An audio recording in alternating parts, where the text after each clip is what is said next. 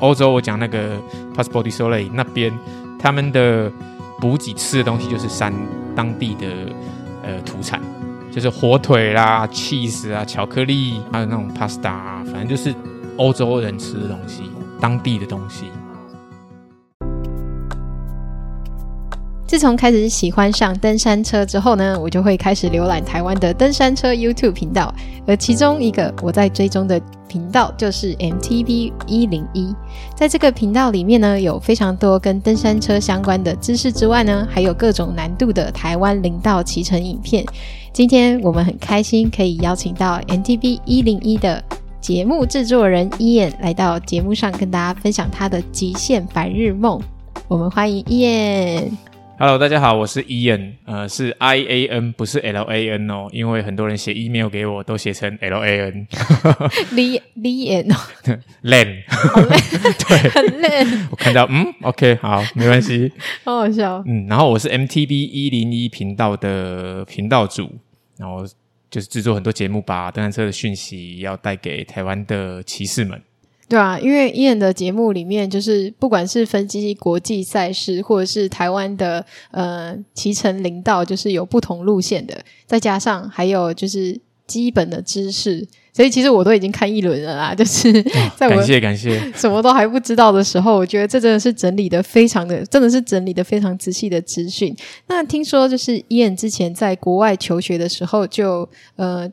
应该说你是有去到国外留学，然后你是在那个时候接触了登越野登山车，是在什么样子的机缘下你开始接触的呢？呃，其实登山车运动，我是在台湾念书的时候就已经开始骑登山车了。哦、我在大学的时候是呃单车社。哦，那时候就有越野登山车。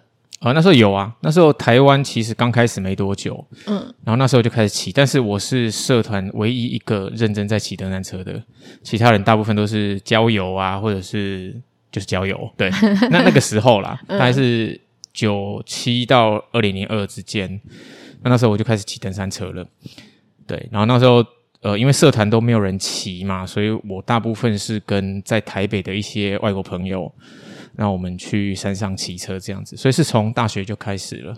哦，所以、嗯、其实很久以前台湾就越野登山车就已经有在慢慢的发展中了。是啊，是啊，是啊，呃，那个时候就已经有了。对哦，原来如此。嗯、那之后你是到了国外去念书吗？对，那时候我去国外念书，因为我去的地方是法国波尔多，然后本来是期待说啊，去欧洲有很多路可以骑，但是呢，法国大部分都是。平原丘陵，然后 我去的地方波尔多根本没有山呐。啊，这是酒庄。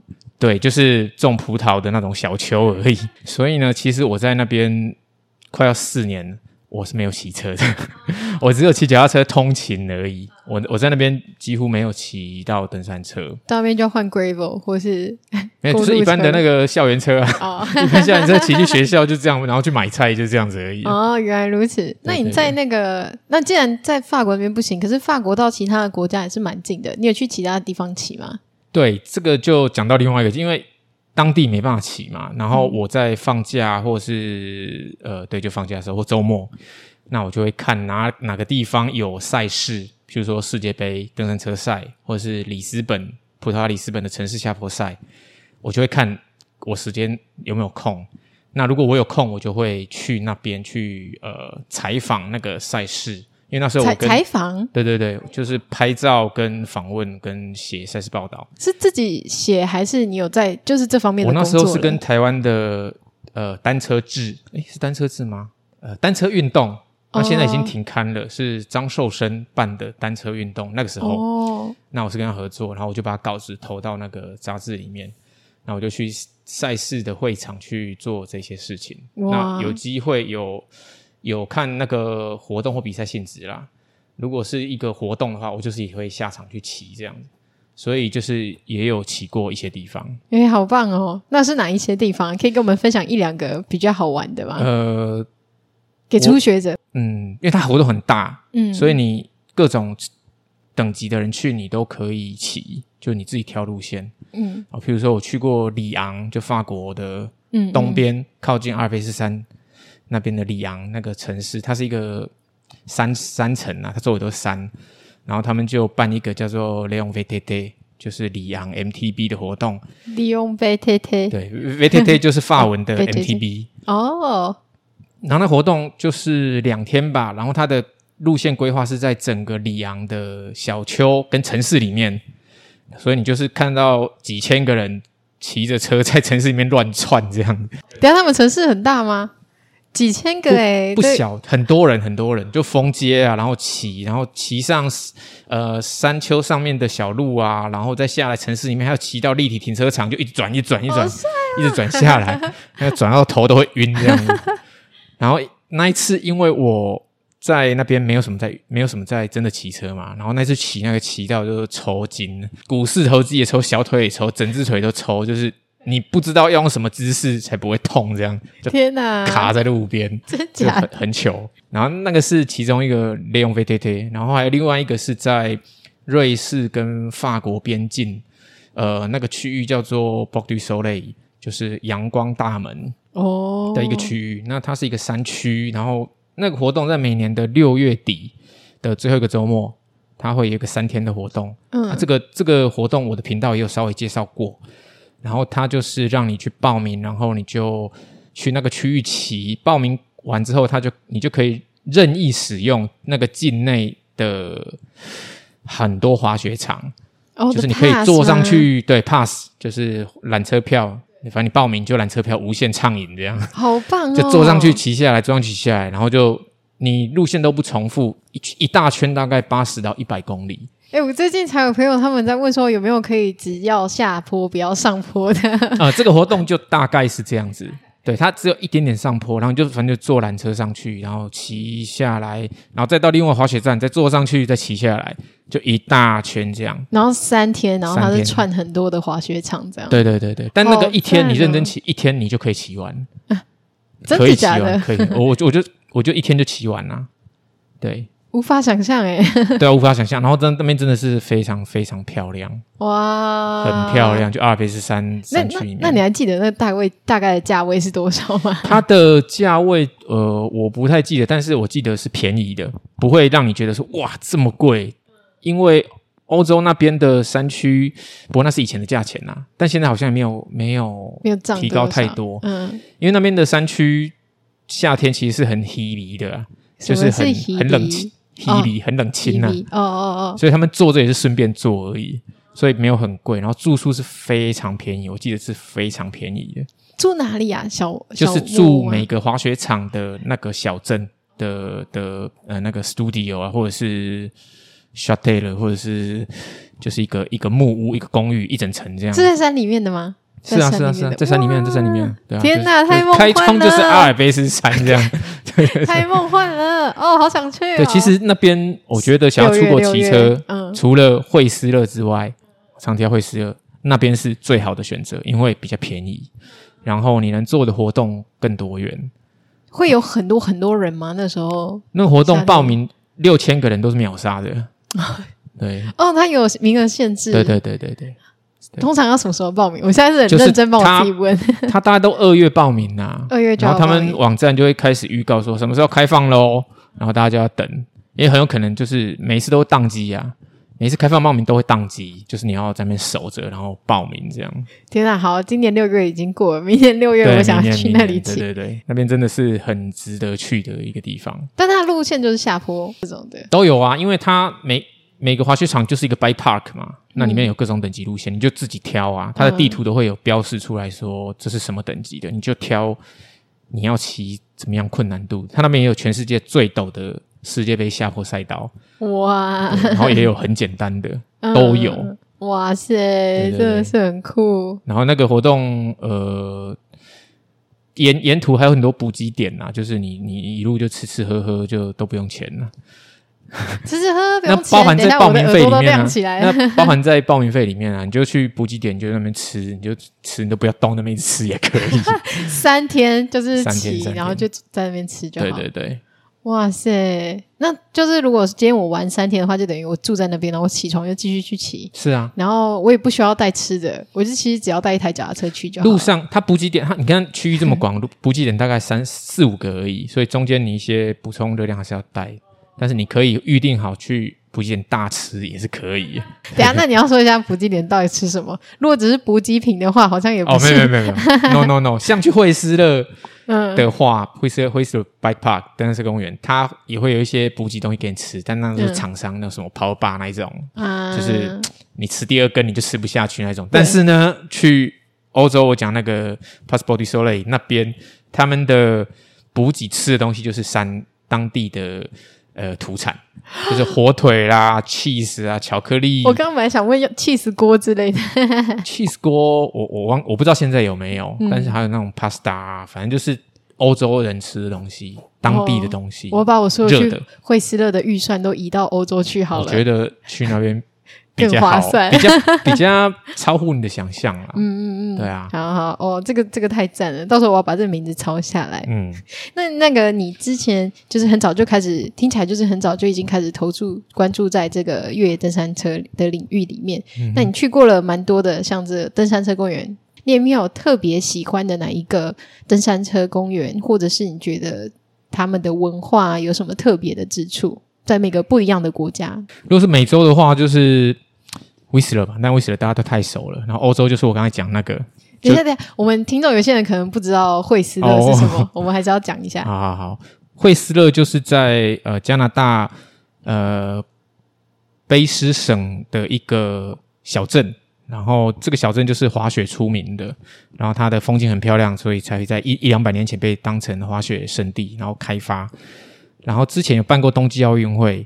那在十几年前，他们就觉得说，哎，冬天做滑雪，夏天都空着很，很很浪费这样子。嗯，是。然后再加上加拿大卑斯，特别是卑斯省很特别，他们的登山车运动非常非常的风行。嗯，我们知道很多品牌，比如说 Norco、Kona，呃，我不知道 Pivot 是不是，还有 Transition，还有 Evo，Evo 是美国，但是在边边界上面。这些牌子全部都是在那个地方的牌子，发基地。对对对，所以那个地方的登山登山车运动基本上非常风行，然后基呃，而且是可以主导整个登山车界发展的一个重镇。这么夸张？对对对。那惠斯勒这个地方，加上呃这个当地的产业因素，所以那个地方开始夏天就开放给大家骑车。那经过十几年的演变，它变成全世界规划最完善、路线最多的登山车公园。哦，那所谓登山车公园，就是说你可以坐缆车上山，然后就滑下来，你都不用爬坡。嗯嗯，嗯，那那边是规划的最好，然后路线也最多。像一般我们说，如果登山车公园，你了不起有个十几条路线，就已经是蛮大的 bike park。但是惠斯勒那边它有八十条以上的路线，八十条。等下台湾的有任何一个地方大概是几条呢？这个，呃，台湾。嗯，说实在，没有正规的登山车公园呐、啊。哦，对，台湾目前还没有。嗯嗯嗯，对，所以所以八十几条，这个是是绕过了几个山头啊？它其实就只有在一个山头，一个山头就他就弄了八十几条路线。天，因为那山很大，然后他们很有经验，怎么样去开路，而且那个路是各种形态都有，就很难，超级难的到很简单，你就是都不会骑，你只要会骑脚踏车就可以骑的。嗯，通通都有。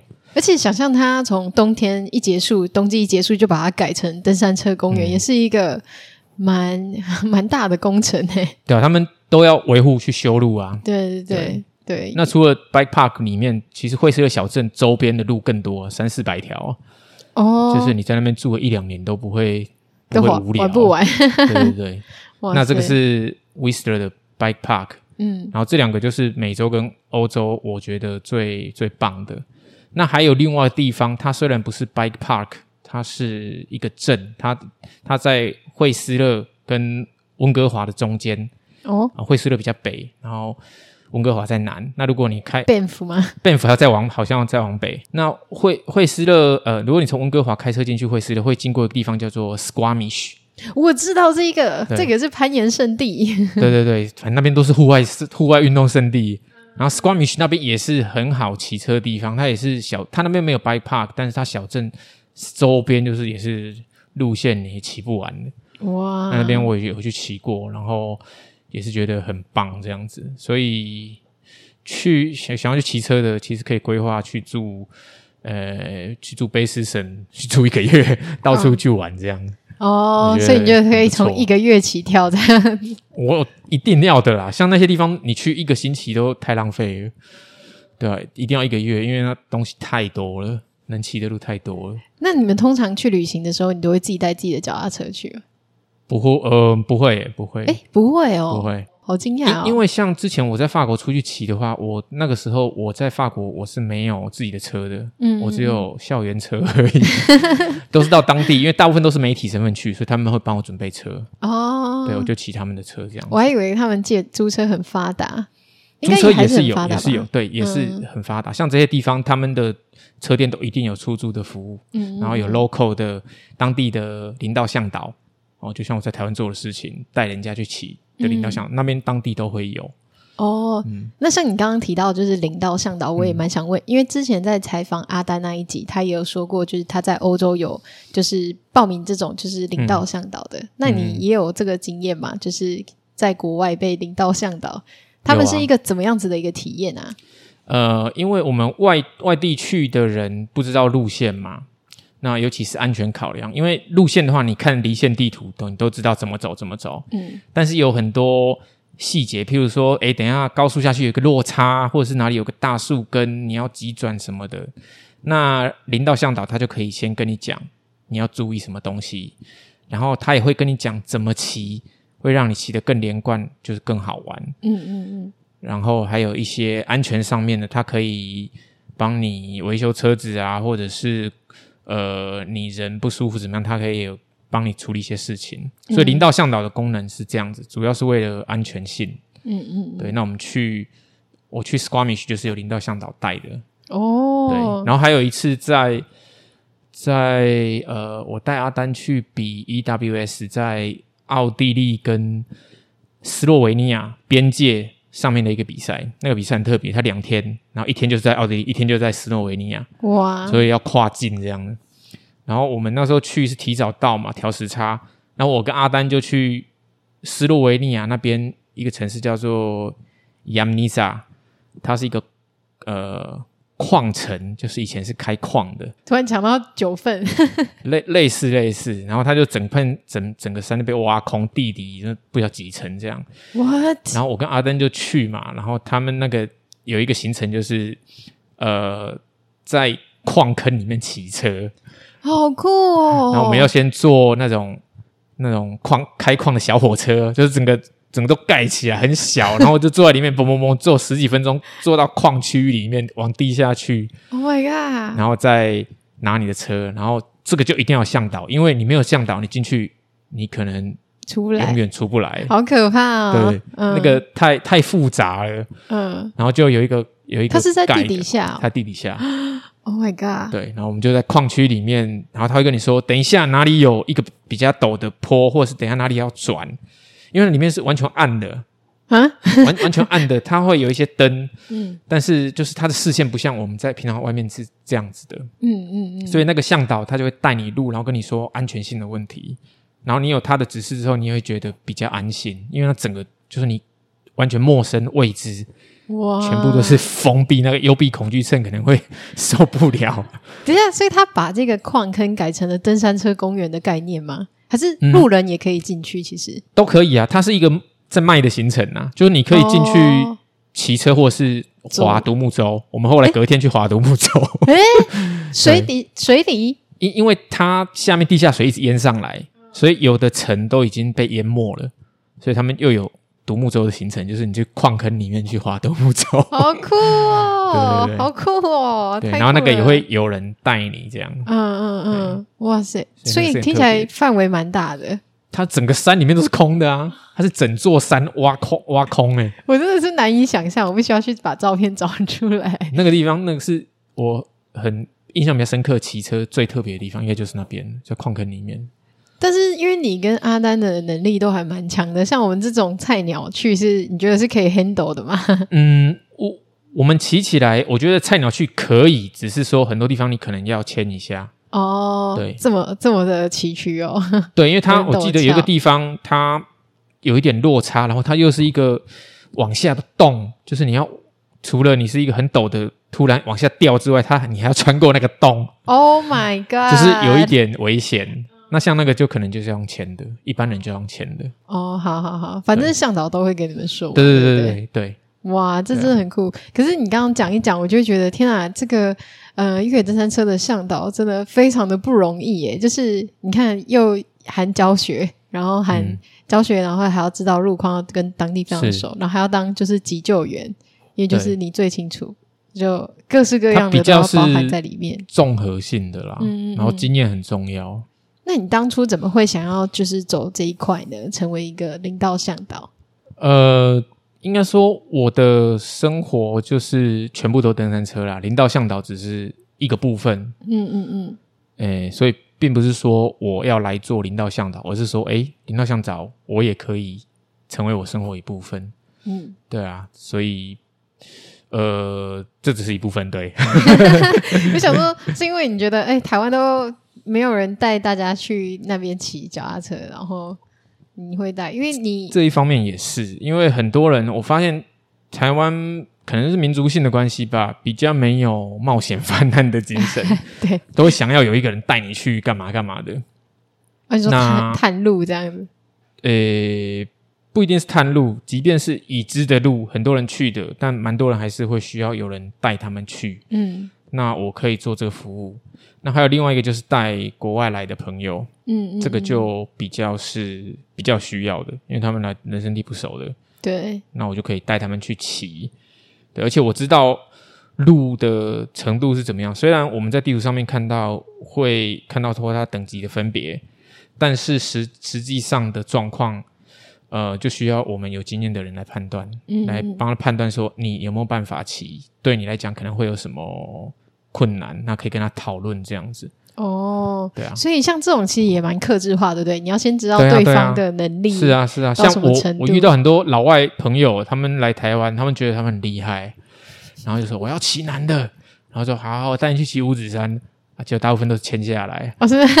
我有听说五指山是最难的，对对，五五指山算算在国际上面来讲算是蛮难的。嗯，然后因为台湾的地形比较特别，跟国外不一样，我们的风化程度比较严重，哦、山比较陡，嗯，所以我们的路线都叫做大部分都是叫做 technical，哦，技术下坡，对，技术下坡，因为林道分成大致分两种，一种是 technical，一种是 flow 嘛，flow 就是人人去压的，譬如说呃，汴州公园那种胖场，嗯、我们就可以叫做 flow 的，因为它都是很平整的。然后速度很快，你会滑来滑去，你像在滑水这样，那种叫 flow。但台湾那种路很少，那都是 technical。那国外呢，很多 flow 的，因为他们都是人压好的哦。对，很多都是人去开出来的。然后那些外国朋友来就说我要骑难的，但他们不知道台湾 的大部分是 technical，而且是真的很难，所以带他们去骑，很多人就是卡在路上，就是变成变变成他们在牵车这样。所以后来。如果听到那个外国朋友要来骑难的哈，我就会多跟他聊一下哦，是哦，以免这个他就变成误入丛林的小白兔这样。那你会不会跟他们讲说，哦，其实我们的难度是拿国外哪一个路线去做比喻，让他们可以想象之类的？嗯，如果他来的地方是我熟悉的，我就会跟他讲哦。对，因为如如果他来的地方我不知道他们那边路是怎么样，就也没办法嗯沟通。嗯那你目前为止有没有特别印象深刻，就是带领道向导的特别的经验？嗯，比如说有遇到呃很厉害、很厉害，让你出乎意料，或者是、呃、没没有哎、欸，没有哎、欸。哦，我比较印象是，呃，有的时候我会带他们从山下骑上去啦。哦，他上坡吗？对对，但是是公路的，就五指山，然后先爬风柜嘴，爬到上面，然后再从五指山全部骑下来。然后那一次我带的是一个俄罗斯人，然后他体力很好，他骑得比我快。上坡的时候，我说没关系，你用你的速度骑就好，我等一下就跟得上。有点尴尬，你知道吗？但是呢，到下坡，off road 下坡呢，哎、欸，就变成我要换过来了，留了一点面子这样。那但是我是 off road 的林道向导啦，公路就爬得上去就好。嗯、对我来讲，那个不要求。OK OK，对啊，先先先帮他消磨一些体力，这样子，至少 超好笑，这是一个策略策略哦，太好笑。那你觉得，就是因为我翻，就是你翻译的那个呃登山登山车圣经》，里面有介绍非常多台湾的林道。嗯、你有呃觉得台湾的林道有哪一些特色呢？那你自己去骑过了这么多的地方，你有没有就是最喜欢、最推荐的？初级的跟最难的，好了，初级的就是给我自己的。嗯、台湾的林道特色就是路很乱啊，因为都很天然，就是比较天然、啊，草又很长。对，然后就是没有人为了骑车去清，因为我们就没有这个风气啊，嗯、目前还没有。所以国外都有。有啊有啊，像我刚才提的那些地方，他们那些都有叫做 trail system 嘛，他们就整个就是有当地的协会在维护啊。哦，是一个一个组织去维护，对对对，都常态性维护，嗯、而且这个也变成他们这个观光的卖点。嗯嗯嗯，所以是有人要维护。那台湾就比较原始啊。对。可是他们像这样子组织性的去维护的话，你说是一个观光的卖点，那这个组织他们跟他们是可以售门票的吗？嗯，他们呃有要要看地方，像 bike park 就一定是要缆车票嘛。嗯嗯嗯。那如果是 local 的 trail 的话，就是变成说带带动当地产业，比如说你租车啦，你东西坏掉你去修理，或者是 trail guide、哦、领到向导，哦、这些就是让他们可以赚到钱的地方。嗯。所以那个东西变成说他们一个呃经营他们生活的一个工具。嗯嗯，就有点像是日本的山屋，他们会去清理来到他们山屋的那一段路，嗯、这样子大家就可以到他们那边住宿，这样子是啊，是啊，对对对对，对、哦。所以，所以台湾你会介绍呃，台湾的领导有哪些？台湾的领导呃，分分成两个大大的种类啦，一种是你想要骑骑乘技巧的，就是你要操控啊，然后一些崎岖地形你要可以跨越乱石啊，什么比较比较。有操控感的，那另外一种就是休闲看风景的，嗯，大致分我我把它大致分成这两类。那台湾的呃休闲看风景林道就有好几条，比如说现在很红的大陆林道，嗯嗯，嗯那个你其实不需要什么技术，你就是东西准备好，吃的准备好，衣服带好，你就可以进去骑了。然后风景很漂亮，司马线呐，或者是小关山林道，这个频道都有介绍过。那这些就是纯粹就是郊游踏青。嗯的路线，那另外一种就是真的是玩家型的，你想要有操控乐趣的。另外一种，那譬如说比较长的，就南部进水营，台北就是五指山。哦，嗯，五指山真的很难。啊，对啊，对啊，对啊，很很多我的学员，他们都听说五指山，就说：“哎，Ian 什么时候可以去带我去骑五指山？”我说：“你们想要牵车健行吗？” 先跟他们讲一下。对对对，就是先累积到某一个技巧程度跟熟悉度，再去尝试会比较好。不然挫折感会很重啊！你就是一直牵车而已啊。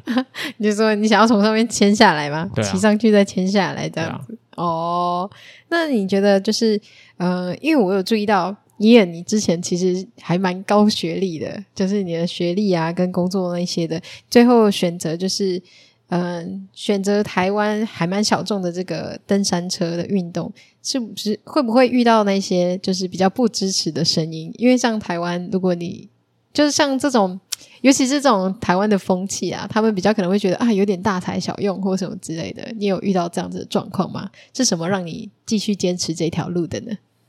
嗯，我觉得现在我把登山车看成是一种生活的。方式啦，嗯，它对我来讲不只是一个我从事的运动而已，它就是我生活的全部。因为我我做的所有事情都跟登山车有关系，真的真的是所有东西啊！你现在是在回想，在扫描这样子。然后其实我很宅啊，然后我只做登山车这件事情，我也没有做其他户外运动。对啊，登山车一点都不宅吧？登山车是往外跑哎、欸，哦，就是你很专精这一件这一这一块啊，嗯嗯嗯，对，然后所以我。我我自己的感觉并没有把它想的这么严重，说好，我坚持住这条路，往我的目标迈进，别人怎么样不管，我就是坚持，就是没有那么大的，就没有那么严重啦。它就是我选择一一种生活方式而已。嗯然后只是希望你的生活充满着登山车这样子，就自然而然就变这样子，因为这是我喜欢的东西啊。嗯、自然我接触的，我我建立的连接都是往这个方向去。嗯嗯嗯。那身边有没有遇到说反对或不支持的？其实一定是有啦，但是我可能就不理他，或者是 反正也不关我事啊。你你 你要怎么想，那你的事随随便你啊。嗯嗯嗯。对，但但是我的父母会。呃，其实他们不太知道我在干嘛。哦、是啊，原来是这样，不知道就不会反对。对，我我我我爸是有跟我说过，就看我摔车回去，他说：“哎呀，不要再骑啦。对对对”然后我就哦，好好好。然后后来我我摔车就外宿。对，反反正他们也习惯了嘛，他们他们也、嗯、也也不能怎样，我也都已经这么大了。我爸妈也是这样。那、啊、最近我就摔车 OK，然后他们看到的时候，我就说这都三天前的事了。对啊，就是父母的担心是可以理解啦，但是这是我们自己的生活啦。嗯、对对对，对啊。然后呃，遇到阻力，后来我我辞掉工作来带阿丹的时候，就是我父母就不太知道我在干嘛。为什么？我只跟他说：“哎、欸，我自己开公司干嘛的？做有关登山车的。嗯”对，因为很难，可能跟他们解释，他们年纪又大，就是他们、嗯、在他们脑袋里面没无法想象说这样也可以活下去。对啊，对啊，我也想问这个问题：你怎么可以这样活下去？你就是呃，除了林道向导，还有撰写那个，还有 YouTube，嗯，然后我还有我也会接很多业内的翻译。哦，对，对对对，哦，原来、嗯，然后还有。帮一些品牌合作做一些市场调查研究哦，其实有超级多斜杠的。对，其实就是很多东西，但全部的都围绕共同性就是登山车。嗯，因为你就真的是这一方面的很专业的专家。嗯，我不敢说很专业啊，但是我就是我的呃，知道怎么讲，我的资料来源比较广，嗯，然后比较比较大范围，然后可以做比较同整性的。纵观这样子，嗯，因为每次比如说有最新的比赛啊，或者什么很新的消息跟资讯，感觉 Ian 都会很快的就更新在 YouTube 上面，而且也分享在社团。你看，我都有偷偷追踪。谢谢谢谢，因 因为这个就是我的生活啊。嗯，然后我看到说，哎呀，这个。不分享有点对不起我自己，这样，因为就是很想让大家知道啊。嗯嗯嗯。然后我就会写出来，这样。人家追剧，你追登山车，这样。我也没有追，他就跳出来了。哎、欸，真的哎！如果你一直这样演算法，就会一直喂你。是啊，对啊，对啊，对啊。所以我的那个世界越来越单调，就是登山车，登山车，登山车，登山车。哦，那这样我就想问，到底为什么你会这么着迷于登山车呢？你到底喜欢它的哪一点？哎、呃，你是叉 C 还是下坡，还是你是就是哪？到底是什么？你这么热爱？呃，我我我我也不知道哎、欸。啊，真的？对，我也不知道，因为我从很小就想要骑脚踏车，就就嗯。可是也有公路车，也有 gravel bike。对，这就很奇怪，不知道为什么，从小就觉得我要去山里面骑山路。哦。就从小时候我就有这种感觉，真的是很小的时候，就三四岁，跟邻居借他的 BMX 来骑，会觉得我要去越野什么的。但是那时候我也没有看过人家骑，嗯，但是我就是。有这样的想法哦，然后开始真的到大学开始有自己的好一点车之后呢，就是我只骑单单车。所以国小、国中、高中你都有在骑脚踏车，你就哎没有。没有，我到大学才开始真的骑车。哦。对，但是就是一直一直很想，还还是有三四岁的渴望，到了大学的时候就爆发。对啊，那为什么我真的不知道？是不知道，好笑什么嘛？我还在那边期待有什么非常惊人的故事，是世纪谜团，我自己也不知道。哦，好好笑。那你觉得到目前为止投入在登山车这个产业这么多年，你有没有观察到台湾登山车的大环境的改变？跟你觉得台湾的领导有什么样子的潜力吗？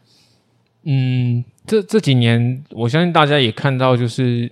想要尝试登山车的人越来越多了。嗯，我啊，对啊，你就是其中一个。然后会想要试试看啊，这这人都越来越多。然后全世界的产业好几年前啊就已经开始翻转了，因为翻转是什么意思？单车产业它大概四五年就会有一个翻转，就是公路车、单车、公路车、单车，哦，就这样一个不同的类型这样。对，就四五年一个循环这样啊。登山车的风潮是好几年前。全球的就已经翻到登山车了。嗯、那台湾通常资讯都落后了两三年了啊。对，各种户外运动都是。对，所以就是整个跟着这个风潮，就是想要玩的人越来越多了。然后又因为疫情的关系，其实很多在台湾的一些团体或或反正就团体，他们想要办一些活动，他也会想到登山车这个东西。嗯，对。然后大家想要玩，不知道玩什么，诶，玩玩看登山车。所以人人是有变多啦。然后公部门对于林道开放，就大家知道现在也都越来越开放嘛。嗯、然后上次去大陆林道，知道说其实像这些管理处，他们对于更多人的活动，他们态度其实也是开放的，但是因为总是有奥客刁民，嗯，他们在实际处理上面，可能开放之后会遇到很多问题，嗯，嗯，那目前还没有很好的应验措施，或者是说，对，就是没有配套，对，或者是说，呃，国民素质还不到那个程度，嗯、因为太多户外妈宝了。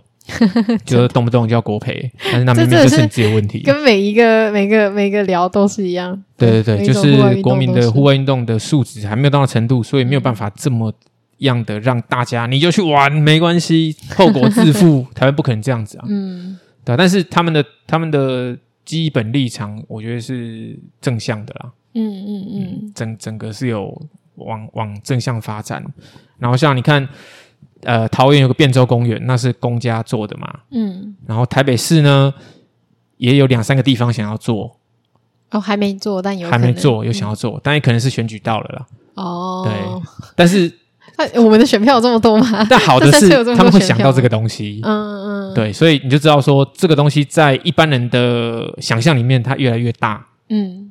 就他会想到这个东西，然后我们出去骑的话，以前遇到人就说：“哦，你就厉害，脚踏车骑到山里面来。”以前他大家都会这样，或者是骂你：“那这脚踏车怎么会骑到这边来？”对，什么的。可是现在大部分遇到的都变成是说：“哦，你这个是下坡车。”对，他他他会他会这样讲，对，他说：“你这下坡车哦，就骑下坡的哦。”但其实我的是林道车啦，但他们至少知道说有一种。越野脚踏车叫做下坡车哇，所以一般大众他们的认识也是越来越多啦。嗯，对啊，那我我的频道其实就是要把这些这些呃语言的材料带到台湾的社会里面，因为我们要建构出这个文化这个在地的社群，我们需要元语言的元素。嗯，所以我就是把这些元素一直丢进来，那大家就可以有一个沟通的。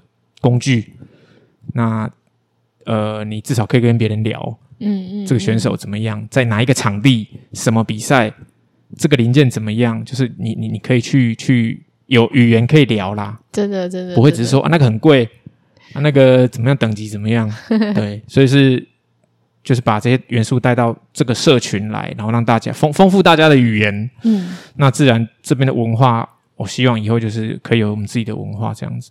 对，其实你刚刚有讲到一个很棒的重点，就是因为你的频道，比如说在讲解赛事什么的时候，也不是只是说哦，现在哪个选手要通过终点什么的，你有讲，比如说要怎么样选择路线啊，或者是那些比较非常哎非常精辟，真的是非常精辟的一些分析，让人家觉得更看得懂那个比赛到底在发生什么事情。对，因为我就把我自己想成一个什么都不懂的人，嗯，那我要怎么样看得下去？那自然就是你要。你要我这边就要讲大家可能不知道的东西，嗯，然后一步一步慢慢往上叠，所以现阶段讲东西都很很很基础啦，就是给你都不会骑车的人，你来看你都还大概看得懂，嗯嗯嗯，对对，就是我，所以我才可以在一一个看一个，一个看一个，对啊，那如果之后大家都比较有这些基础知识之后，就可以再讲比较深高深一点的，嗯。然后就往上叠就对了。哇，所以你其实也有一个安排啦，你自己也有对节目上的安排。对，就是节目的它的艰涩程度，就是有在考虑了。你在培养。大家的大众的素质，不是这也也要大家愿意吃得下去才可以。对啊，目前还吃得下去啊，我还吃得下去。好好，感谢感谢。那你觉得台湾的领道有什么样子的潜力吗？毕竟你玩过这么多的国家，比如说有哪一些地方你觉得哇，好好期待它可以开发，像国外的呃领道什么之类的，它可能不一定开发了，但是你觉得嗯，这个很有潜力之类。我觉得台湾的领道要开发，嗯。一定要结合景观呐、啊，就是你只骑车的林道，我们可能没那么多，而且台湾路真的是太陡了，而且风化严重。你只要一条路，一个夏天你不去，你一个星期不去除草，它就不见了。就下雨，星期就不见了。就下雨，就是太阳一晒，哇，草草就全部长起来。所以台湾林道维护是很不简单的。哦，跟天气也有很大的关系。对，然后冲刷很严重，然后又陡，嗯、所以要像国外一个山头这么多路，我觉得是有困难的。哦，所以他们是因为他们的天气也是一个优势，稳定哦，哦对，稳定，没有想到、这个、山势没那么陡，嗯，稳定，不用这么常除草。对啊，对啊，对啊，哎，都是他们的山都是温带，而且没那么陡啊，都是老山，阿尔卑斯山都老山了啊，它也没有什么风化都都没有啊。对，可是台湾就没办法，所以、嗯、台湾山很年轻嘛。台湾山很年轻，对啊，每年都在长高啊。真的假的？对啊，台湾一直在，我竟不知道，一直地地壳一直在往上挤啊，然后台风什么，我们的气候又这么剧烈，真的梅雨，对不对？全部就给你，你辛苦盖好一场雨就没了。怎么办？这样听起来好像就是投资成本有点低，所以就是可能路线不多，但是把它就是一两条弄好，嗯、结合景观，嗯嗯嗯，然后你就上去之后，你可以看高山风景，然后或生态导览什么的，我觉得这个是比较可行的啦，嗯嗯，因为毕竟像要像我们这种哈扣，真的要起技术什么的，这种人太少了，真的诶，对啊，台湾地址也不适合在山上弄那么多大型的建筑物啊。